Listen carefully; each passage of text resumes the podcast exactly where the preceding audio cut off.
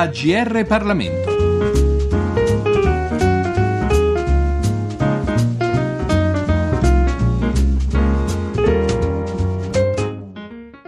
Un saluto, un cordiale saluto a tutti gli ascoltatori da Giorgio Cirillo. Viva Montecitorio! Questo è il titolo quasi calcistico, quasi da tifoso, insomma, che l'autore ha voluto dare al libro, edito da Rubettino, di cui ci occupiamo oggi. In realtà l'autore, Simone Baldelli, è un deputato del gruppo del PDL che con il suo scritto non ha voluto lanciare, come si potrebbe credere, un guanto di sfida all'antipolitica, ma ha piuttosto voluto spiegare ai non addetti ai lavori, come funziona, come agisce, come è organizzata, insomma, la macchina, per così dire, della Camera. Ma sentiamo da lui che cosa ha voluto comunicare al lettore con il suo lavoro. Battaglie parlamentari su questo o quel provvedimento, voti di fiducia, decreti, mozioni, dibattiti, votazioni segrete, ostruzionismo, di tutto questo e di altro ancora di solito i cittadini sentono parlare dalla tv o leggono sui giornali. In realtà pochissimi sanno che cosa succeda davvero nelle aule parlamentari e come funzionino i meccanismi delicati e complessi che regolano l'attività quotidiana dei nostri maltrattati organi di rappresentanza politica nazionale. Ecco, in questo libro prendiamo per mano il lettore e lo portiamo dentro l'emiciclo di Montecitorio, svelando eh, i retroscena, il lavoro preparatorio di tanti scontri, di tante battaglie parlamentari tra maggioranza e opposizione, alcuni piccoli trucchi del mestiere e il ruolo del responsabile d'aula, che è un ruolo importante e strategico nell'attività quotidiana di Montecitorio ed è un ruolo che eh, molto spesso svolge la propria attività nell'ombra come gli uomini rana. Eh, troppo spesso eh, si parla della politica per cose negative, per cattivi esempi, per scandali, questa volta abbiamo voluto scrivere Viva Montecitorio perché con un certo orgoglio crediamo che si debba anche dare un minimo di visibilità a quella parte della politica, delle istituzioni che lavora nel silenzio ma quotidianamente per far funzionare i nostri organi di rappresentanza. Si potrebbe dire a questo punto che uno degli scopi del libro è quello di fare di Montecitorio una casa di vetro, come è giusto che sia. Comunque abbiamo appena sentito l'autore usare l'espressione piccoli trucchi del mestiere e la parola trucchi ha certamente un suono tutt'altro che positivo. In questo caso, tuttavia, crediamo che le si possa attribuire tutt'altro significato. Sono trucchi del mestiere perché sono quelle accortezze che si debbono avere per quanto riguarda la maggioranza maggioranza per impedire che il governo vada sotto e per quanto riguarda l'opposizione per fare in modo che invece questo accada, per mettere in evidenza le contraddizioni magari nella maggioranza o nel governo. Eh, c'è un gioco tattico permanente che specie negli anni eh, passati nel governo Berlusconi c'è stato messo in campo dalle opposizioni contro il governo e dal quale la maggioranza ha dovuto difendersi in maniera sistematica.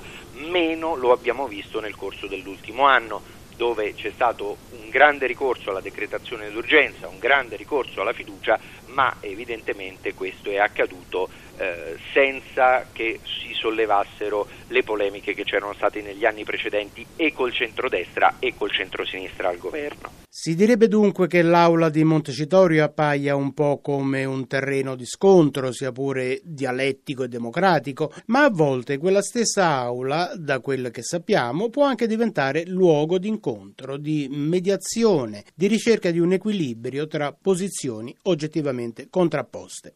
Al di là dei momenti di scontro ci sono anche i momenti di incontro, momenti in cui tra maggioranza e opposizione eh, si verifica una sensibilità comune e quindi ci sono leggi approvate con un larghissimo consenso anche all'unanimità. Sono quelle leggi condivise da tutti, pensiamo ad esempio alla riforma del bilancio o al nuovo codice della strada, per cui in aula non c'è lo scontro, sono i rari momenti in cui i vari responsabili d'aula possono un po' tirare il fiato e continuare a seguire la seduta come tutti gli altri deputati, mentre quando la maggioranza è in bilico o l'opposizione tenta di fare qualche sgambetto è evidente che queste figure devono stare eh, con le orecchie ben tese e spesso e volentieri con i nervi a fuor di pelle.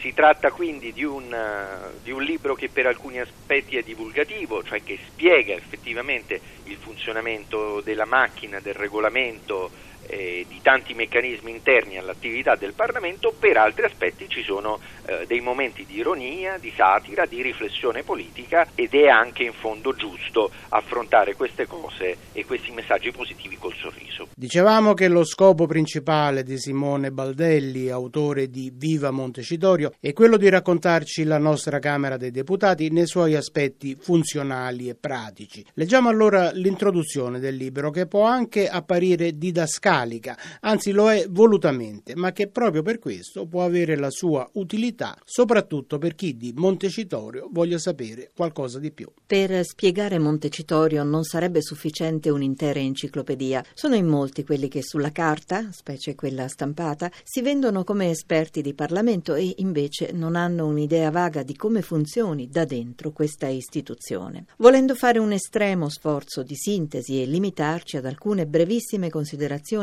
che ci servono ad introdurre gli argomenti che toccheremo, è bene dire che abbiamo 630 deputati eletti nelle diverse liste che concorrono alle elezioni politiche nazionali in Italia e nelle circoscrizioni riservate ai cittadini italiani residenti all'estero. La Camera dei Deputati è un organo costituzionale grande e complesso che organizza i propri lavori e il suo funzionamento rispettivamente attraverso la conferenza dei presidenti di gruppo, di cui parleremo più avanti, e l'ufficio di presidenza, che è composto da parlamentari eletti nelle cariche di presidente, vicepresidenti 4, questori 3 e segretari di presidenza in rappresentanza di tutti i gruppi. Nell'espletamento delle rispettive attività questi due organismi sono coadiuvati dall'amministrazione, che è guidata dal segretario generale, dai vice segretari generali e dai capi servizio e comprende tutto il personale, 1350 persone circa. Ci sono poi le 14 commissioni parlamentari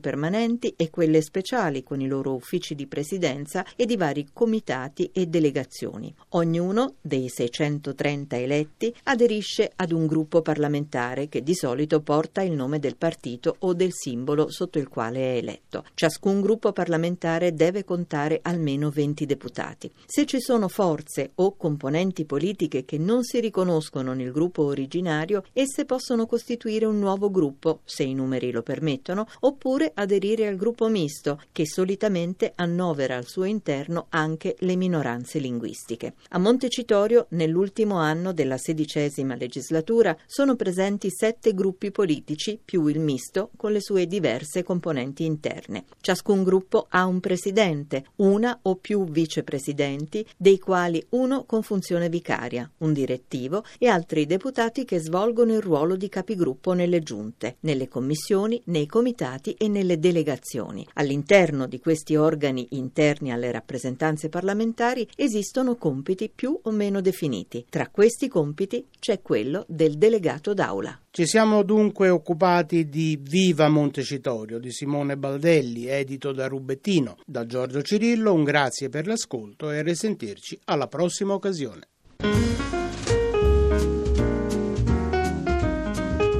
I libri AGR Parlamento. Per segnalare saggi di storia, politica, sociologia e diritto, scrivere a grplibri@rai.it.